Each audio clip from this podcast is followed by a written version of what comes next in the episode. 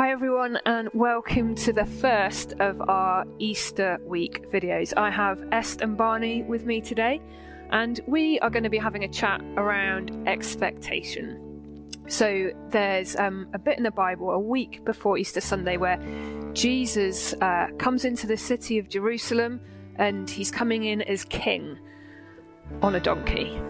And basically, this isn't what people were expecting. They were expecting um, someone to come in all guns blazing to save everyone, like really dramatically.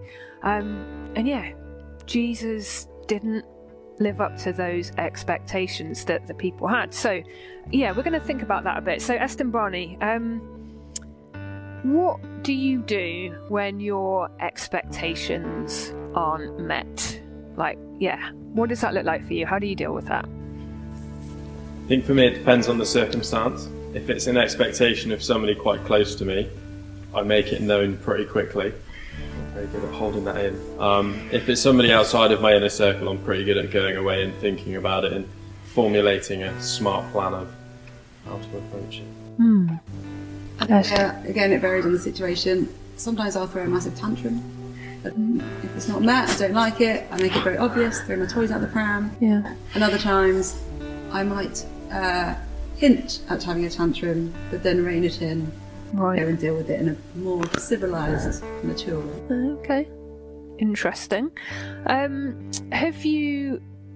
Is there a real life example for you both where, um, yeah, your expectations, um, and expectation in real life has, you know, not quite fitted, and yeah, Yeah, I mean, as most people know, we got married last year, and hmm. our hopes and dreams for the wedding that we hoped to have were completely changed. Hmm. And days before the wedding we thought we were going to have, we changed our minds hmm. and decided to postpone uh, so that it could be it could be a legal one. And I think that reality it does make things really hard, and you have to question a lot of things and challenge a lot of things. But actually, for me personally, out of that a lot of beautiful things happened and actually I think for what we could do it surpassed the expectations that I had.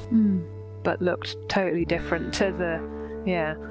Um, and how does um, your faith and the God stuff fit in with that? Yeah, I think I think for me, faith in God fits in with being the thing that stops me in the moment uh, to really think of and consider what's going on and consider a different perspective, certainly, and then also to just it gives me almost that immediate hope that I don't know how I'm going to deal with this situation, I don't know how it's going to change, but God's on it, so somehow, at some time, it, it will. Yeah. So that kind of gets you through. I like that. Because, yeah, this year, obviously, for you guys with um, your wedding, different wedding, um, has been difficult, and lots of people have struggled with that, haven't they, over this last year? That we expected 2020 to look like this, and it's looked totally different. And I guess the challenge is how do we. Um, yeah, how do we deal with that and how do we pick out the good stuff but be real about the things we're disappointed in? So, yeah, thank you for that. That's um, really helpful. Good to hear from you guys. Um, so, yeah, thank you uh, for watching. Um, we'd love to interact with you as we do these videos over this week, so do get in touch with us. Um, but yeah, we will have uh, one of these every day until Easter Sunday. So, yeah, do tune in again tomorrow. Thank you.